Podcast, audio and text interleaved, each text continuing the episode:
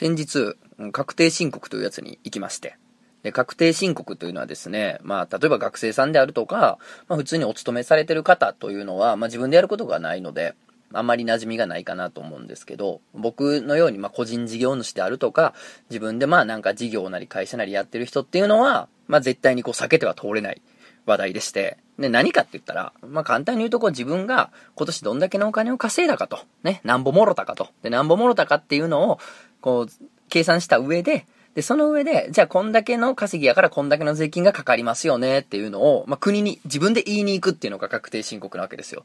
いや、おもろいでしょ？で、取る向こうですせ。税金取んのはね、税なり保険なりなんなりを、あの、取るんは向こうなんですよ。で、こっち取られる側なわけですよ、言ってみたらね。取られる側が、あの、なんぼ取ってくださいって、こう自分で言いに行くっていう、かなりまずいシステムなんですけど、まあ、っていうのが確定申告で。まあ、これやる意味はいろいろありまして。で、まあ、もちろんね、な、な、ようわからへんけど、なんかこう、納税の義務とかいうのがね、こう、国民っていうんですか？わかんないですけど、あの、僕らにはあるらしいので、まあまあ、税を納めなあかんとか、いろんな理由があるんで、まあもちろん行かなきゃいけないんだけど、まあ人によっては金返ってくるんでね、確定申告って。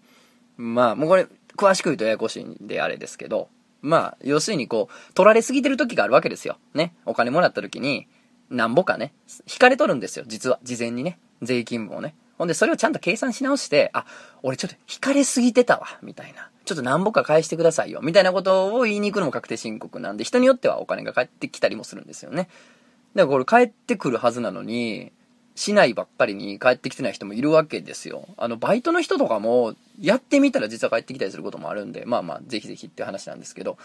で、まあまあ、こういうね、まずイベントがあって、ほんで、まあ、期日がちゃんと決まってるわけですよ。ね、3月15なんですけど。まあ、これもね、なんかいろんな話があって、まあ、あの、オーバーしても大丈夫やっちゅう話もあるらしいんですけど、まあまあ、とりあえず、一個の大きい区切りとして3月15ってのがあって、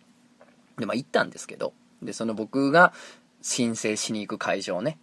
で、毎年同じとこに行くんですけど、そこをね、あの、坂道の上の方にあって、で、それをね、あの、僕とかみたいにね、みんなこう、確定申告に行くね、俺はこんだけ稼いだから、こんだけの金を納めさせてください。どうか、国様国様どうか納めさせてください。っていうですね、奴らがですね、灰色の顔色をしてね、もうモノトーンの顔色をしてね、あの、とぼとぼと坂道をね、登っていくんですけど、なんかね、場所の問題なのかな。なんかそこいつも通学路かなんかになってて、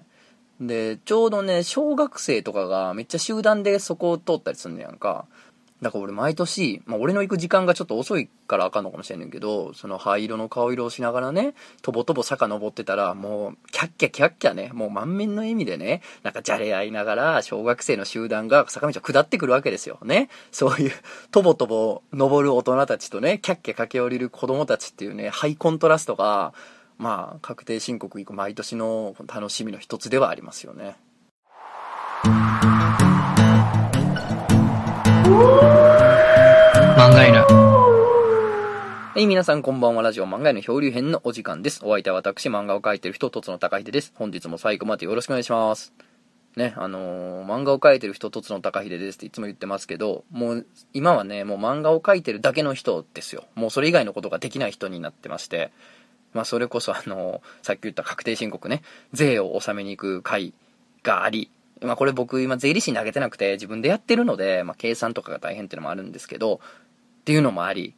で、あの、年度末なので、いろんな会社さんがね、予算を使い切ろうと。年度内に予算を使い切ろうっていうことでね、あの、年度内にいっぱい仕事発注するみたいな時期があったりするんですけど、ありがたいことにね。まあ、それのおかげさまでですね、まあ、ちょっと作業に追われ追われで、あの、アシスタントさんたちにお願いしても、まだ回らんという状態でですね、なんせ外に出れない。もう、飯を時々買いに行くだけ。あれ、俺昨日と今日と食材買いためて自炊してるから、一番遠くに歩いたんトイレちゃう？みたいな日も珍しくないという日々を過ごしておりまして、まあまあ、つまるところ今日は一人です。よろしくお願いします。ということでね、あの、バタバタしてるんですけど、一人会の時ってね、前はなんかほら、この韓国映画をご覧遊ばせみたいな話とかしたりとかしたじゃないですか。なんでね、今日はあの、いつも作業中にお世話になってるですね、海外ドラマについてちょっと話せたらいいなと思ってるんですけど、海外ドラマ、皆さん見てます？海外ドラマ。海外ドラマってさ、日本で流行ったんって、まあ、それこそ24とかめっちゃブレイクしましたし、まあまあ、プリズンブレイクとかも流行ったし、で、僕はね、えー、っと、小学生の時に、多分今これ聞いてる10代とか20代、20歳そこそこの子とか知らないと思うんですけど、僕は小学生の時に X ファイルっていうのがすっげえ流行って、X ファイルって知ってます ?FBI の中に X ファイルってのがあって、で、それは、なんかこう、いろんな事件のファイルがね、もちろん FBI が捜査するからあるわけやんか。で、その中に、なんか明らかに不自然、不可解、なんやろこれみたいな。なんか人間の仕業じゃなくないかとか、不思議すぎるやろみたいな、よくわかんねえみたいなのを集めたファイル、これ X ファイルっていうのがあって、まあそれを専門に調査する二人組の話なんですよね、X ファイル。まあ UFO とか、なんか未確認生物とか、まあそれこそ幽霊とかなのかな。まあそういうね、ちょっと超常現象的なものがテーマになったね、モルダーとスカリーっていうね、あの、二人組がね、まあ、主人公のドラマがめちゃめちゃ入りまして、小学生の時に。ビーズがね、オープニングテーマ歌ってた気がするけど、まあ、それが俺にとっての海外ドラマの入りやったりするんですけど、僕よりずっと年上の人の世代になったらね、ツインピークスとか、なんかまあ海外ドラマって実はすげえ30年以上前から、時々日本では流行ってたりとかするらしいんですけどね。作業中にね、やっぱりあの耳は暇なんで、まあ YouTube 見たりとかいろいろするんですけど、そのうちの一つにやっぱり海外ドラマを流しっぱなしにするっていうのがあって、で、まあいろいろ見るんですけど、その中でまあ僕がすごく好きなものをちょっと紹介したりしようかなと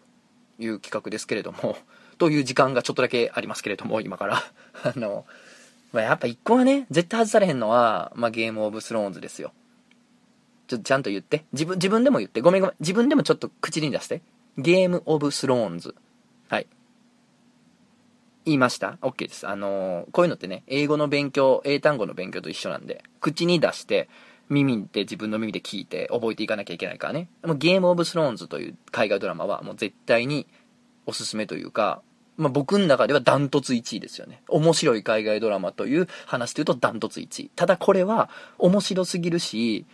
もう映像も死ぬほど凝ってるし、バカみたいに金かかってるから、日本の感覚で言うと、ゲームオブスローンズ1話につき、日本の感覚で言うと映画1本分は絶対確実に金がかかってるので、もう、うん千万とか、億とかね、全然かかってたりする回があったりするんで、あの、基本見逃せないんで、まあ、これは正直作業中には見れないです。もうがっつり、がっつりテレビの前で、正座して、飲み物入れて、ポテトチップス開けて、コンソメパンチ開けて、ピザポテト開けて、もう見なきゃいけないみたいなね、しっかり見なきゃいけないやつなんですけど、まあゲームオブスローンズはまずおすすめね。まあこれは最高のドラマなんでね。もうてかもう逆に見たことない人いないですよね、これ漫画犬。少なくとも、ラジオ漫画犬を聞いてるほどの意識の高いというか、リテラシーのあるというか、アンテナがもうビンビンのね、アンテナ超高感度のですよ。今家におんのにブラジルのテレビ見れますってぐらいのね、アンテナの感度がビンビンの人で、ゲームオブスローンズ見てない人ってのは、いないと思うんでね、ごめんなさいね。だからあの、いや、知ってるし。いや、何が自分でも発音せいや、とつの。いや、見てるに決まってるやん。バカか、お前って。まあ、ごめんね。皆さん思ってると思うんです。思ってると思うんですけど、まあ、言いたかったんでね。まあ、ゲースローはマストですよね。日本でそんな流行ってないのがちょっとびっくりというか、それこそね、海外っていうかアメリカとかでは、もう新しいシーズンが始まる、ね、新しいシーズンの第1話が放送されるって言ったらもう、まあニュースになるほどの凄まじい人気と知名度のあるドラマなんですけどね。まあさすがに皆さんご存知でしょうから、ね、言う必要ないと思うんですけど、まあざっくり言いますと、まあ中世ファンタジー的な世界観ね。ロード・オブ・ザ・リング的な世界観ね。ただまああんなエルフとか、魔法とかがバンバン出てくるわけじゃないです。ファンタジー要素もあるけど、あそこまでじゃないよ。あそこまでのハイファンタジーではない。基本的に人間の話やからね。の世界観で、ゲームオブスローンズってタイトルだから、スローンって、まあ、玉座、王座。あのね、王様がドーン座ったら、あの、一括やつや。一括椅子。な、あれやな。玉座。ね。で、スローンが玉座やから、もうゲームオブスローンズ。まあ、つまりね、玉座のゲームですよ。権力闘争のドラマなんですよね。大河ドラマなわけですよ。もう歴史もんというかね、大きな歴史のドラマみたいなね、感じで。で、まあ舞台はその七王国というですね、7つの巨大な貴族がそれぞれの領地を治めてる王国がありまして、で、その七王国の中で、まあ貴族の、まあ誰かがその王座につくわけですよ。そしてその七王国を治めるっていうね。まあそういうシステムの王国があって。で、そこの王座に誰がつくかっていう権力闘争が基本なんです。物語のね。まあこれがめちゃめちゃ面白いんですけどね。裏切りがあったりとかね、それこそ。で、まあ戦争があったりとか。で、そのまあ戦争、戦のシーンとかがまあそれこそめちゃくちゃ金かかってるわけですよ。もう映画ですよ、完全に。ね、すごいよね、海外ドラマって そういう金の使い方。で、まあそのね、権力闘争がまあハラハラドキドキする。だけど、実はその七王国の一番北の端の方に、すごい高いね、もう何百メートル。でも厚さも何十メートルみたいな、一括い氷の壁があるんですよね。で、その氷の壁の向こうはもう人間以外の領域みたいな、まあその王国の領外なんですけれども、で、その向こうにまあまあ言い伝えがあって何千年も前にね、あの、魔物がいっぱいいて、で、まあそれを魔法と氷によってすごい巨大な壁を作って、まあその王国に入ってこられへんようにしましたよ、封じましたよっていうような北壁みたいな、巨大な北壁がありまして、で、まあその向こうから、なんかこう、魔物がじわじわ迫ってきてるのではみたいな、雲仙年のくさびを解いて、ついに魔物が必要国が、つまり人間の世界に侵攻し始めてるのではっていうのが、その、権力闘争の、と並行して時々描かれるわけですよ。だから、まあ僕らとしては、うわ、超面白い。誰が王様になんねやろうとか、うわ、あいつ裏切りやがったとか、うわ、ここでこの起死回生の一手で、あ、こんな風に逆転するんだとかっていうドラマ、大河ドラマをハラハラしながらも、時々その差し込まれる北の北壁の向こうから何か得体の知れないものがこっちに迫ってきてるぞみたいな、なんか緊張感というか、で、どうなんねやろみたいな。この人間の世界の玉座を巡るゲームが、もし解決した暁には、でもそれでもその何かから、人間じゃない何かとの戦いがこの先待ってるんじゃないか、みたいなのもあって、もうなんかいろんな意味でね、ずっとこのどうなっちゃうのどうなっちゃうのっていうので引っ張られ続けるドラマなんですけど、で、まあ、その大河ドラマ的なところが面白い。で、まあその予算のすごくかかった、その合戦のシーンであるとか、でも衣装とかもね、すごい豪華なんですよ。よく凝って作られてて。時代物ってさ、すげえ金かかるわけですよ。だって現代物やったらさ、T シャツとか着せて、その辺歩かしときゃさ、もう画面成り立つけどさ、ファンタジー物とか時代物ってさ、建物も凝ってないとあかんしさ、T シャツ短パンで歩かされへんわけやからさ、まあその辺のね、金もすぐかかってて、話も面白い。ね、ビジュアルもすごいっていうのも、もちろんあるんですけど、やっぱおすすめの点はね、終わりが見えてるってことなんですよ。まあ今言ったじゃないですか。え、これどうなっちゃうの？どうなっちゃうの？で引っ張られ続けちゃうっていう。で、海外ドラマのムカつくところって、で、いつ終わんねんっていうさ、あるやん。いや、24とかもワンシーズンごとに終わってくれるけど、え、だからいつ解決すんのみたいな。どんどんなんか引っ張られてさ、シーズンなんか10、12とかやってさ、もうええわってなってくるんですよ。途中で飽きて。もう、もうもうどう、もう解決せんやろみたいなさ。コナン君あるやん。名探偵コナンでさ、ど、どうすんのみたいな。黒の組織の話がさ、解決せんまんまこんな何十年も経つとさ、もう最初の頃読んでた子とかもさ、いやもう、もういいわみたいな。いつなったら解決するか知らんしっていう感じになったりするやん。まあ、ずっと見てる人もおると思いますよ。で、まあ、後からどんどんユーザーも入ってくるから、コンテンツとしてはそれで全然いいんですけれども、まあ、とりあえず海外ドラマは、そういうなんか、いつまで続くねんこれっていうのが多いんですけど、ウォーキングデッドとかもそうやし。なんですけど、ゲームオブスローンズはね、終わりが決まってるんですよ、一応。えっ、とね、シーズン8で終わると、もう最初からもう制作陣が言ってて、で、今ちょうどシーズン7まで行ってるんですけれども、まあ、つまり次のシーズンで終わりっていうね、もう見始めにやったら今がベストって感じなんですけど、だから終わりが見えてるから安心っていうね。もういつ終わんのかわからん、いつまでこれ追いかけたらいいんやろうっていうのがないんですよね。でそれゆえにハラハラもできるし、っていうのがまあ、やっぱでかいおすすめポイントですよね。でね、キャラクターがね、やっぱ大河ドラマ、日本の大河もそうですけど、キャラクターがなんせいっぱい出てくるんで、絶対どれかのキャラは好きになるよね。それはもちろん。でも、キャラも立ってるんですよ、みんな。だから、いや、俺はあいつが好き。いや、俺はこいつが、みたいな。で自分の推しキャラが絶対見つかるし、あとまああっさりその推しキャラが死んだりするから これはもう覚悟しておいてほしいんですよ。ゲースローは。確かに、こいつはメインやから、メインのメインやから、死ににくそうやな、みたいな。多分大丈夫やろな、はあるんですけど、多分なんで、それもあくまで。だ次誰が死ぬか結構予想できないドラマではあったりするから、結構ハラハラするわけですよ、そこも。だからもうね、末期になってくると、そいつが、ちょっと長い時間登場してるとか、あとなんかまあみんないろんな不幸とか事情を抱えてるキャラが多いから、それが解決するとするやん。で、あ、よかった、こいつ幸せなれんねや、みたいな。生き別れの親にやっと会えたんや、みたいな。それなんかいいことあったなってなったらさ、あ、これ、こいつ死ぬわって思うわけですよ。まあ、時々マジでそれで死ぬから。だから、ま、怖いんですけど、推しが死ぬかもっていう怖さもあるんですけど、まあ、絶対こいつが好きってキャラも見つかると。うん、ただまあちょっとゲーセンの魅力は、あの、ネタバレ抜きに語るのすごく難しいので、多分あんま伝わってないかもしれないんですけど、とにかく俺がめちゃくちゃ、とつのがめちゃめちゃ面白いと思ってるって部分しか多分伝わってないと思うんですけど、まあおすすめですよ。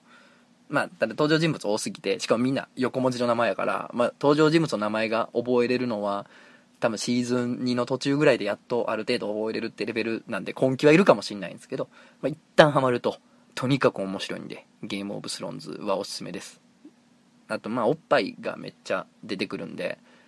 メインの大人の女性のキャラで脱いでへんやつおらんのちゃうかっていうぐらい、まあ、よくポロリをするというかですね、あの、セクシーなシーンもあるんでですね、まあ、親と見るとちょっと気まずいかもしれないんですけれども、あの、ぜひぜひご覧くださいっていうのがゲームオブスローンズね。まあ、ただこれはちょっと作業中には見れない。ほんで次はね、えーと、まあ、ブレイキングバットかな。ブレイキングバット。まあ、これも面白いですね。で、ゲームオブスローンズは、あの、要するにこう玉座を巡るゲームで大河ドラマやから、キャラがいっぱいいて、で、主人公らしい主人公がいないんですよ。で、僕たちの用語で言うと、これのね、視点人物。要するにこう、誰の視点で今、ストーリーが進んでるかっていう、その視点人物がたくさんいて、だからその視点人物によって主人公が変わっていっちゃうから、主人公、こいつが一番の主人公って、まあ一番視点人物の時間が長いやつってのがおるけど、こいつがいわゆる一番の主人公ですよ、みたいなのはないっちゃないんですよね。ゲースロはね。で、まあそうじゃなくて、ブレイキングバットはちゃんと主人公がいるんですけど、で、このブレイキングバットもまあ、漫画の聞いてる人だったら見てるか。まあまあ、必須科目みたいなもんやからね、見てると思うんですけど、まあ一応ね、一応念のためよ、念のため説明すると、ブレイキングバットは、えー、ウォルター先生というですね、田舎の高校のね、科学の先生ね、高校の科学の先生、皆さんも思い浮かべて、自分の高校の科学の先生を。基本的にはよ、基本的には、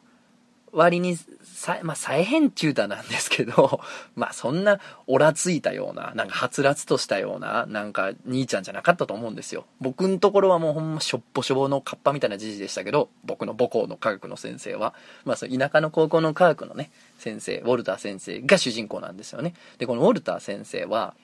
科学の先生ですけど、すごく科学の知識とかは豊富というか、科学にめちゃくちゃ造形の深い人なんですよね。で、大学時代とかもすごく優れた研究をしていて、で、同級生とかはもう、今やもうすごいね、すごい金持ちの起業家になってたりするわけですよ。で、まあその時に、その同級生と一緒に一旗あげようぜみたいな、ね、あの、アップルコンピューターを作ったスティーブ・ジョブズみたいな感じですよね。大学時代から起業してやろうぜっていう、いかにもアメリカンドリームみたいなことに誘われたものの、まあ、それに乗っかんなかった方なんですよね。で、まあ、あの、そこに乗っかったやつはすげえ成功してて。で、自分はといえばですね、まあ、田舎の科学の先生に身をやつしています、みたいな、ちょっと再編おじさんみたいなね。もともとのポテンシャルはすごくあったんだけども、まあ今はもう全然生徒にもあんまり尊ばれてないしっていうね、しょぼいおじさんみたいになってる人がいまして、で、その人がある日、あの、癌を、癌というか、まあ、病気をね、病院で宣告されて、まあ、余命いくばくもないと。い、これえらいこっちゃと。ほんで、あの、子供がいるんですけども、まあ、ちょっと体に障害を持ったご長男がいまして、おい、どうすんねんと。俺、まだ働かなあかんのに、子供もね、体に障害持った子供一人抱えてて、もうこれからも金がいんのに、わし死ぬんかいなと。で、まあ、ほんなら、あの、嫁はんがね、いや、実は、もう一人お腹にみたいな、ごっつい年の離れた ごっつい年の離れたね、子供がもう一人できると。やべえ、みたいな。どうしよう、俺死ねんぞ、みたいなね。困るわけですよね。で、困って、困って、まあ間ははしょりますけど、まあ結局あの、持ち前の科学知識を活かして、麻薬を作るんですよ。メタンフェタミンっていうやつなんですけれども、ボルター先生が持ち前のね、科学知識、余命宣告された田舎の再編科学教師のウォルター先生が持ち前の科学知識で麻薬を作りましたと。ほんで、こいつをちょっとね、チンピラ相手に裁けば、まあまあまあ少ない、少なめの労力でガバッと金が入って、で、自分が死んだ後もね、子供を、家族にお金を残してあげれるやろうということでですね、家族には内緒で、まあもちろん生徒とか周りの社会にも内緒で麻薬を作っちゃうわけですよ。最初はね。ただね、さっきも言いましたよ。このウォルター先生ね、なんせ優秀なんですよ。かつてはかなり優秀な学生であったし、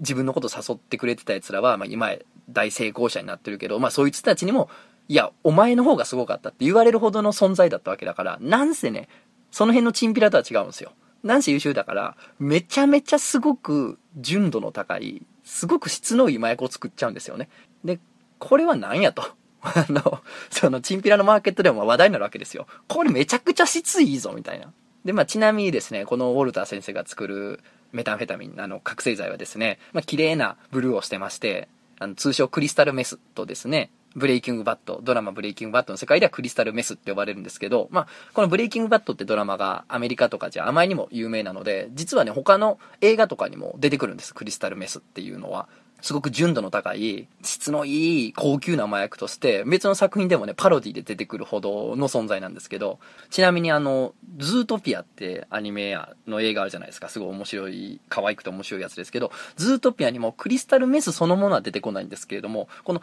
ウォルター先生らしきキャラは出てくるんですよね。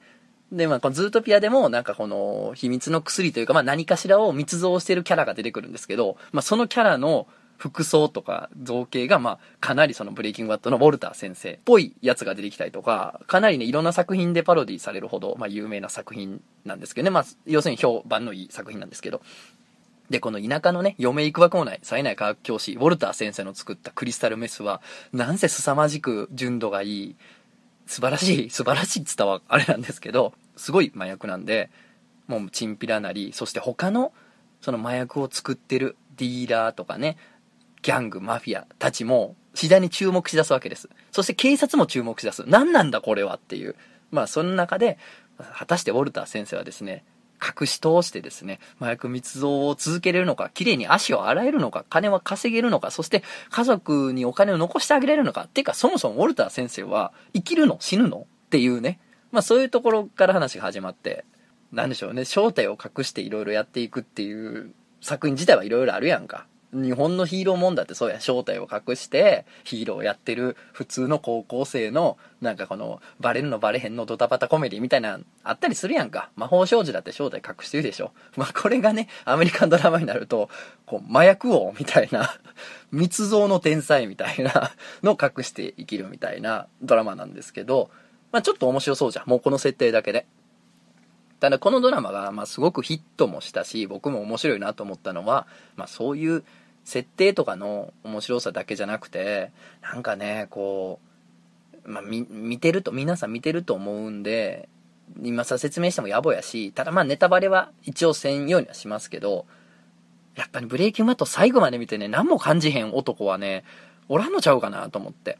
まあ、男女の話になるとややこしいですけど、なんかある意味ではこの男の生き様ではないですけど、男のバカさ。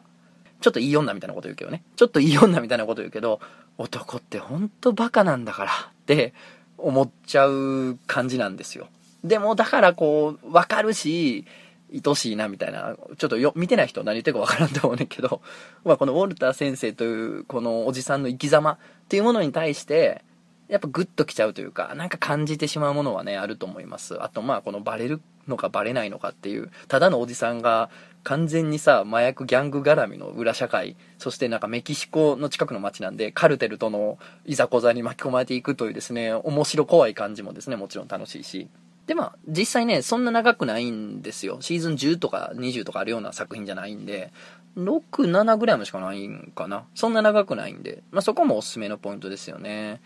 ただまあ、ゲースローが僕は1位なんですけども、これなんでかっていうとこには結構この2つの作品には差があって、どのドラマもまあしょうがないっちゃしょうがないんですけど、やっぱその予算が決まってるから、たまにね、なんか、あ、ちょっと予算の関係で今回お金なかってんな、みたいな回が、やっぱあるんですよ。長いこと続いてる海外ドラマって。今回微妙やな、みたいな、があったりして。で、あの、ブレイキングバットにももちろんあるんですよ。なんやねん、この回、みたいな。何この回、なくてよかったんちゃうっていう。厳密に言うと、あってもいいんやけど、なくてもそんな困らんな、みたいな回があったりとかして、ちょっとだれる？中だれとかがあるんですよね。やっぱどうしても。なんすけど、ゲースローはそれがない。なぜなら最初から終わりが決まってるドラマだから、予算の分配がきっちりしてるのか知らないけど、捨て替えとか、だるい会がない。ずっと面白いっていうのもおすすめ。結局ゲースローおすすめするっていうね。で、ブレイキングバットも面白いんで、まあこれもおすすめですね。で、まあゲースロ、ブレイキングバットと来てメジャーなとこばっかりやんかと。そんなみんな見てんねんっていうそして、あの、それ作業用にはできへんと。ちゃんと見なあかんドラマやから作業にできへんという、あなたにですね、最後に言いたいのは、CSI シリーズですよ。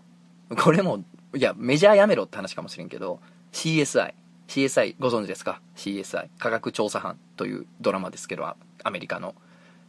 まあ、科学調査班ってさ、まあ、要するに、事件現場とか、死体とかをこう調査して、まあ、指紋やとかね、血液やとか、まあ、それこそ精液やとかね、そういうのをま採取して、まあ、いろんなこう残地物をね、採取して、それを科学的に分析して犯人を見つけようっていう科学捜査班が主人公のドラマ CSI。結構シリーズ化されてて、ただの CSI。これラスベガスを舞台にしてるんですけど、CSI。で、えー、マイアミを舞台にした CSI マイアミ。ニューヨークを舞台にした、えー、CSI ニューヨークっていうスピンオフシリーズもあって、他のもシーズンが続いてるぐらい大人気シリーズで、まあめちゃくちゃ面白いからなんですけど、全部。で、これはね、もうあの、単発1話完結刑事ドラマなんで、もう作業用にぴったりと。相棒とかさ、日本でも流行ってますけど、流行ってるというか人気やけど、まあ、ああいう感じですよね。な事件があって、それを解決して、まあ40分50分で1話終わりっていうのやから、もう作業に流しとけるし、だって全部、なんていうのちゃんと事件があって、え、誰が犯人なんてのがあって、あ、こいつが犯人やったんかって意外性があってっていうので、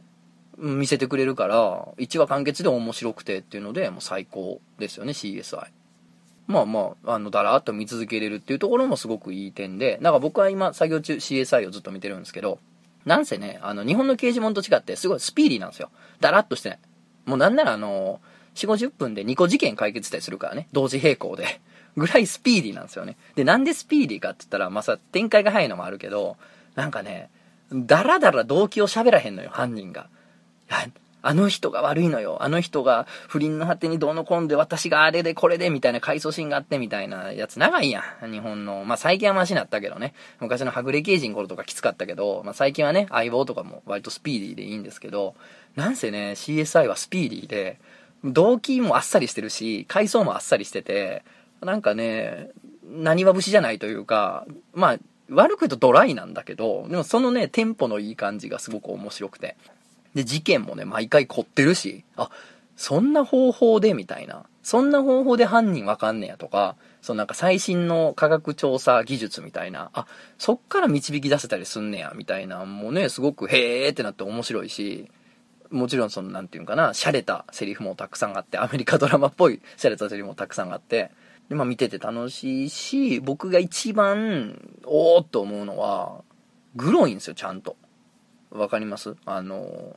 しっかり死体なんですよね。でも、いろんな死に方するからさ、みんな。もうマジで。いろんな事件が起こって、いろんな死に方するから、いろんな状態の死体が出てくるんですよ。もうそれは、言い方を平たくするとさ、グロいっすよね。内臓飛び出してますからね、グロいんですけど、まあ、ドラマやしね、作り物なんでね、まあまあ、偽物やと思って見ていただければ大丈夫やと思うんですよ。ただまあ、かなりリアルやけどね。日本のさ、ドラマって予算の関係上さ、あとまあまあ、なんか放送規定もあるんでしょう。死体も綺麗なもんやんか。で、そんなクソエグいとこも出したりせえへんやんか。頑張って、映画やったらちょっと頑張ってるかなぐらいじゃないですか。で、ほら、血のりもさ、なんか赤すぎたりとかさ、自分が血出したらわかるけどさ、まあ、動脈は別やけど、静脈切ってそんな真っ赤じゃないやろ、みたいな。そんなサラサラしてへんやろ、みたいな、あったりするやん。やからもう CSI のね、シリーズの死体は、がっちり死体やし、血もリアルな色してるし、なんかこう、死に方によっちゃさ、もう、ごっつい灰色になってたりとかさ、汚かったりするわけよ。で、人間の断面もさ、手術とかちょっと自分がされたことある人分かると思うけどさ、ちょっと黄色いやん。部分によっちゃ。わかります？脂肪って黄色いから、だからちょっと黄色が混じってたりとかっていうリアリティがあるじゃないですか。そういうのもね、しっかり描かれてて、あ、死体やなみたいな。で、あ、アメリカって検視ってこうやんねや、みたいな。あのー、日本とアメリカって検視のね、あの人間の裁き方が違ったりするんですよ。縫い目がそれで違ったりするんだけど、なんかね、そういうところもね、すごくリアルに描かれてて、まあ、ちょっとグロいの苦手って人は、まあちょっと無理なのかと思いきや、うちね、あの、僕はフラーとかグロ大好きですけど、まあ、親とかはさ、そんな体制ないじゃないですか、母親とかは。でも、うちの母親、あの、CSI シリーズすごい好きで、あの、実家ケーブルテレビ撮ってるから、ずっと流れてたりするんですけど、結構そういう体制がない人でも、なぜか、ふーんって見れるぐらいの感じなんですよ。多分ね、その、怖いもんとして描かれてないからなんでしょうね。その、検体、死体を見聞するシーンとかで、確かに死体として作られ、作り物やけどね、作られてるし、おどろおどろしいもんかもしれないんですけど、その主人公たちは、彼らは検視官であって、あと科学捜査班やから、そっから証拠を導き出そうみたいな感じで、こうさ、分析していくわけであって、なんかその、ホラーのモチーフ、グロモチーフとして出てくるわけじゃないから、まあそういうところなんかもしれないですよね。まあそこの描写含めて、結構骨太、かつ、なんかスピーディーに見れて、いつも事件が解決してスッキリみたいなんで、まあ面白いですよ、CSI シリーズは。あの、流し見というか、作業用にぴったり。で、アメリカのさ、刑事もんやからさ、日本とまあいろんなとこが違うねんけど、もちろんね、鉄砲バンバン撃つし、全然違うねんけど、やっぱり、ここ違うなっていうのがさ、なんか誰か疑うやん。あなた犯人ですかみたいな。あなた犯人ですかって疑われてさ、まあ日本の刑事もんでよくあるさ、え、それ、あの、僕のこと疑ってるんですかみたいな。じゃあ刑事が、いやいや、あの、仕事なんで、皆さんに聞いてるんですよ、みたいなこと言うやんか。よくあるやん。いや、全然ちゃうねやんか。もうガンガン疑うねやん。もう、取調室とかでさ、めっちゃ犯人扱いすんだよ。すべての容疑者を。で、お前はほら、こういうなんか、説得力あるもんな、みたいな。やっぱカッとなって殺したんだろ？みたいな。もう完全に決めつけてんねやんか。みんな主人公側が。こうやって殺したんだよね？みたいなね。しっかり決めつけてきて、で、そんなんしてねえとかってみんな言ったりするわけ。で、まあまあ言い訳はいいから、みたいな証拠が出てんだよ、みたいな、もうバッチリ決めつけんねんけど、まあまあ、全然違ったりすんねやんか。全然見当外れやったりすんねんけど、そこに対して、いやー、疑ってすまんかった、みたいなシーンが一切ないんですよね。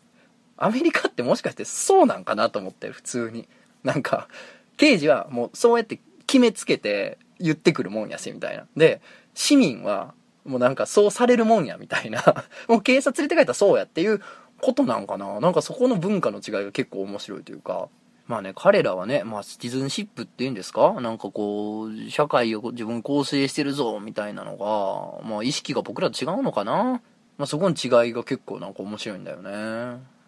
あ、と、俺たちはね、あの、海外の俳優さんのことを知らないじゃないですか。映画出てるブラッド・ピットとかわかるけどさ、海外のテレビドラマに出てる俳優って全然知らんやんか。だから、あの、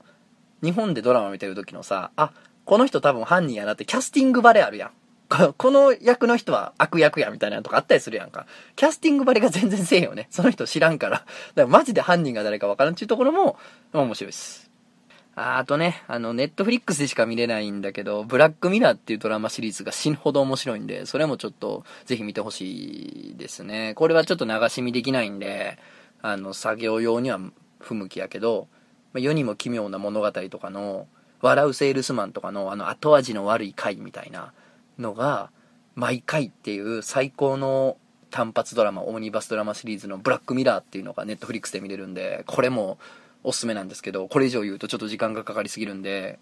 まあ、今日はこの辺にしときたいと思います。まあ、僕が作業中とかにね、流してる海外ドラマの話だったんで、まあ、よかったら、暇な時参考にしていただければと思います。はい、じゃあお便りを最後にいくつか読んで終わります。えー、お名前、チャカタンさん。トゾンさん、こんばんは。以前、お前ら EV どこで抜いてるんだ総選挙で読んでいただいたものです。あ、ありがとうございます。その説は。えー、僕のメールに、乳首好きやなとおっしゃっていただいたのに、あ、なんか、こう、乳首を同行する AV ばっかりを、えー、お勧めしてくれたというか、ね、その乳首を同行するやつが好きっていうお便りだったんですね。小学3年生のテキストサイトさん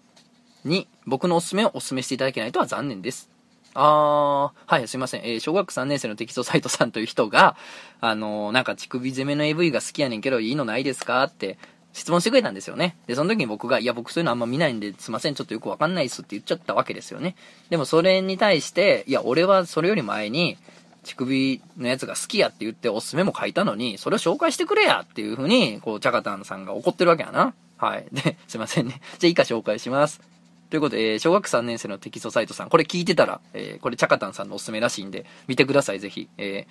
女のオーガズムは男の10倍、完全主観、女目線で自分の体が生きまくる、女だらけの言いなりれず、絶頂温泉旅行。もう一回言わなあかんかこれ。もう一回言わなあわからんな。え？女のオーガズムは男の10倍。えー、完全主観。女目線で自分の体が生きまくる。あ、女性の目線の AV なの？えー、女だらけの言いなりレズ。女だらけの言いなりレズ。絶頂温泉旅行。というのがおすすめだそうです。あと、えー、女子高生の乳首健康診断。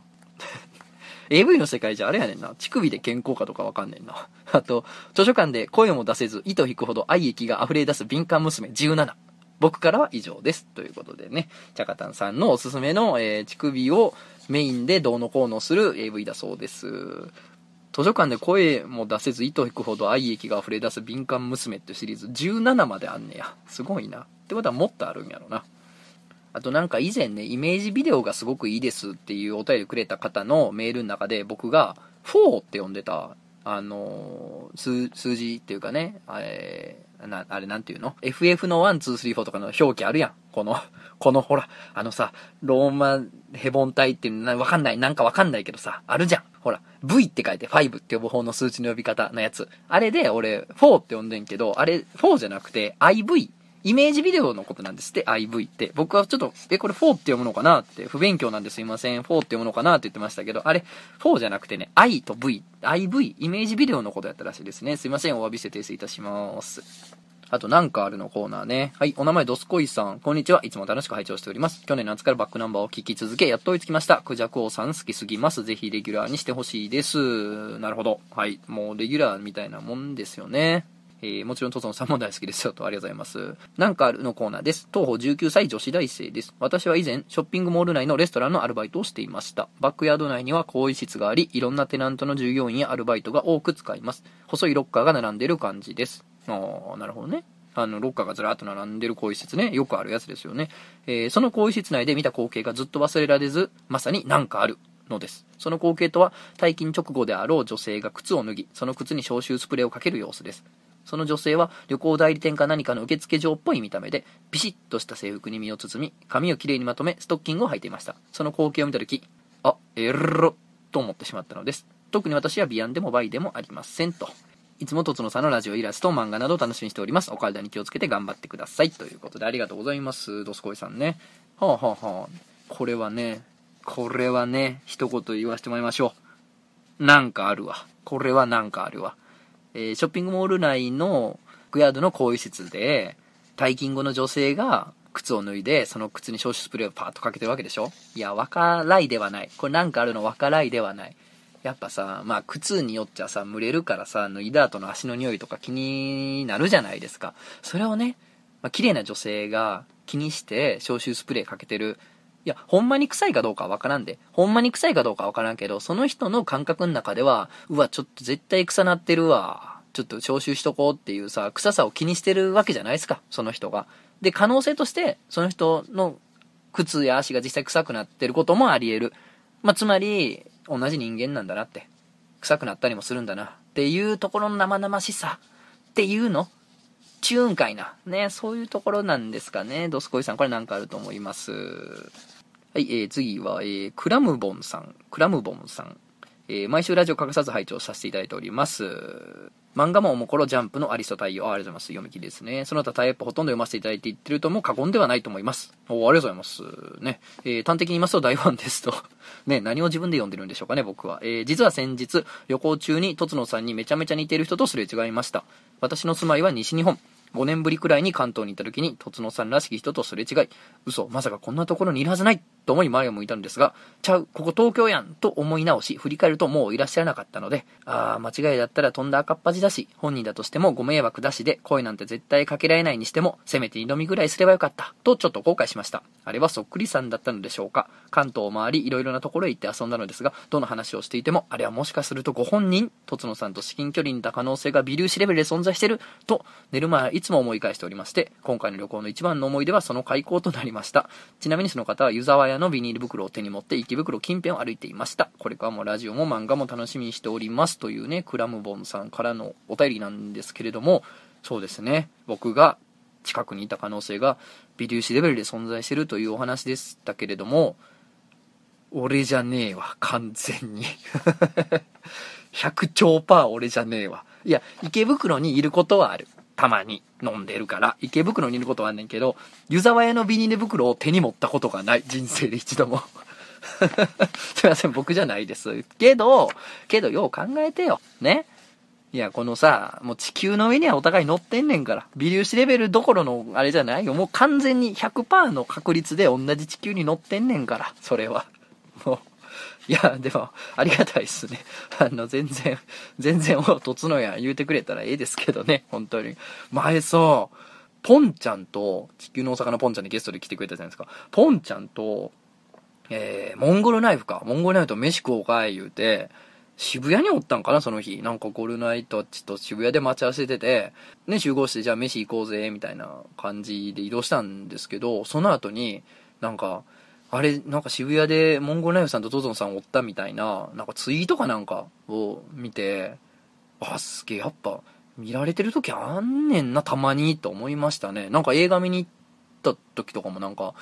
ヤトズノさんおったっぽいみたいなつぶやきがあったりとかが稀にあるんですけど、いや、すごいですね。見てる人は見てるんだなっていう、ちょっと僕をね、そのなんか、すごくエッチなお店とかでもし見かけたらそっとしておいてくださいね、それはね。うん。でもまあまあ、あの、全然いいんですけどね。あの、いっぱいおごってくれたらね、何も言うでもいいんですけど。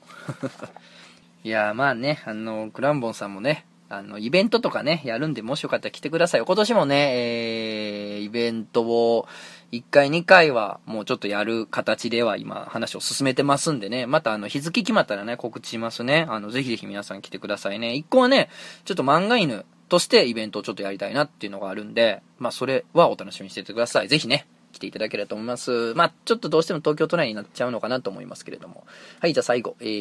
ー、お名前、まつげは葵さん。とぞんさんいらっしゃいましたら、月尾さん、こんにちは。まつげは葵です。先日の陰夢よもやま話の巻を聞いたのと、あ、先週の前回のラジオですね。はい。えー、3月という月であることが重なって思い出した陰夢があるので、お便りを送らせていただきました。その淫夢を見たのは2011年3月11日。ちょうど3.11が起こったその夜から翌朝朝にかけてのことでした。はいはい。あの、東北の地震ですね。うん。えー、その後に、ソープ嬢となる私も、当時は現役の処女で、夢の中でもいいからセックスしたい、と願っては夢破れる日々を送っていました。ああやっぱね、前回のね、淫夢のラジオでも結局そう結論付けましたけど、そういう点においてね、童貞と処女というのは変わらんというかね、あの、男女の差ってそんなないんだなっていうことになりましたよね。すごく救いのある結論でしたよね。本当にね、処女の方でもね、夢の中でいいからセックスしたいと思ってね、もう悶としてたわけですから、えー、そんな中、起こった未曾有の大震災。私は被災地とは離れたところに住んでいたので、その様子をテレビで呆然と見守るだけでしたが、物心ついてから初めて起きた天才にただただ驚いて、強いやるせなさを感じるばかりでした。その夜に人生で初めての陰夢を見たのです。セックスをしたこともない私は、しかし夢の中でガツガツとバックで突き上げられていました。夢の中のセックスはとても気持ちいいとインターネットに教えられていたんですが、インターネットに教えられているって何やねん インターネット先生にね、教えていただいたのですが、えー、そこは所持だったからなのか気持ちよさは感じず、ただただ自分が後ろから揺らされている感覚を感じていました。相手は当時好きだったサッカー選手でした。まあでも、地震の日ってさ、一応余震は続いてるからさ、なんか寝てる間にほんまに揺れてたんかもね、部屋がね。えー、翌朝、人生で初めて見た陰夢に驚きながらも、起き上がってテレビをつけると、そこは昨日と変わらず震災の被害を伝えています。これは私の推測ですが、未曾有の天才を前にして、子孫を残さなきゃと思った私の生存本能が見せた夢。それが見せたい陰夢ではないかと思っています。えー、不謹慎と怒られかねない内容かとは思いますが、少女でも万が一の時には陰夢を見られるとお伝えさせていただきたく投稿させてもらいました。これからもラジオを楽しみにしております。ということで、なるほど。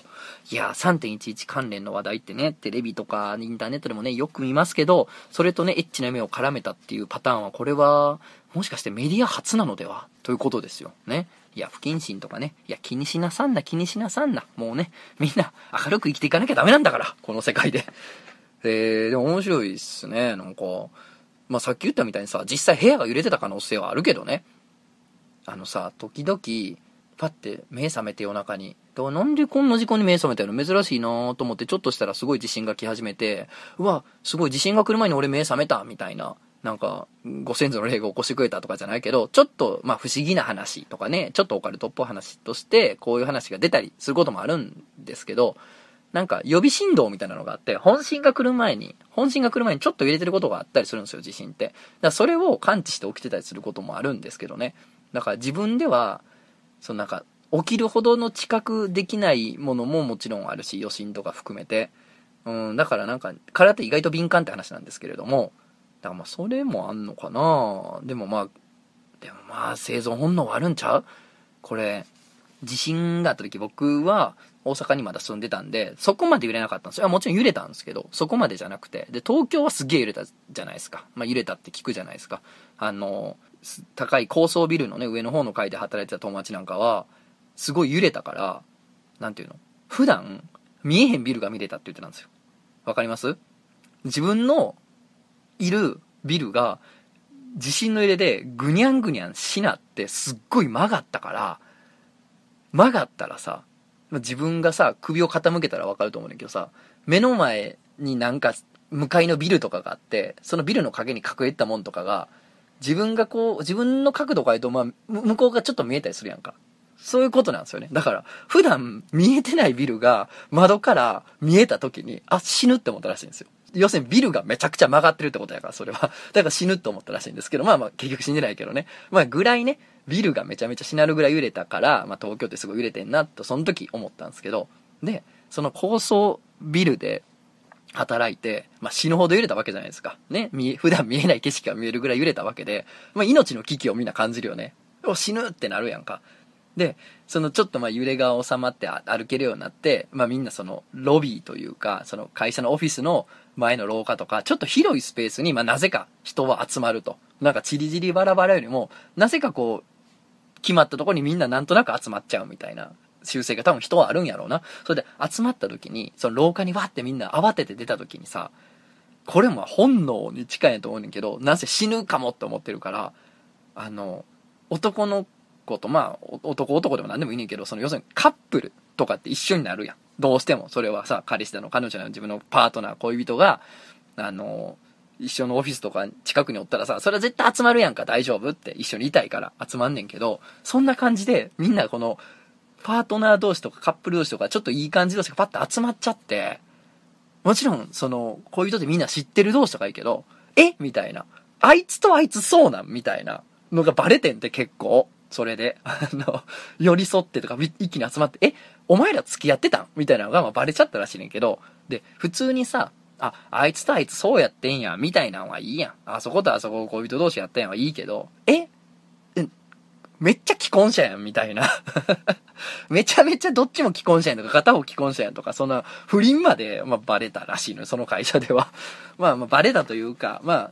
それで絶対不倫とは言い切れんけど、まあ、限りなく黒に近いというか、あ、そうやったんですね、ってことがあったらしいので、まあまあ面白いよね。だから、意外と、まあそういう天才っていうのがね、呼び起こす本能はあるのかもしれません。ということでね、あなんか一人会でちょっと今バタバタしてるから、15分ぐらいで終わらそうと思ったら、結局こんな時間かい。まあ、しかもね、語った内容っつったら、もう、すでにめちゃくちゃに流行ってるドラマをもう一回紹介するっていうね。まあまあ、見てない人もいるかもしれないんでね、まあ参考にしてもらえたらと思いますね。皆さんのおすすめをぜひ教えてください。ではでは、えー、また次回お会いしましょう。さあ、さあ仕事に戻ろう。アシスタントさんからね、データがね、来てる頃かな。ということでね、あの、これもしかしたらね、あの、僕にお仕事を振ってくれてるクライアントの誰かも聞いてるかもしれないから、めちゃくちゃ働いてるアピールになと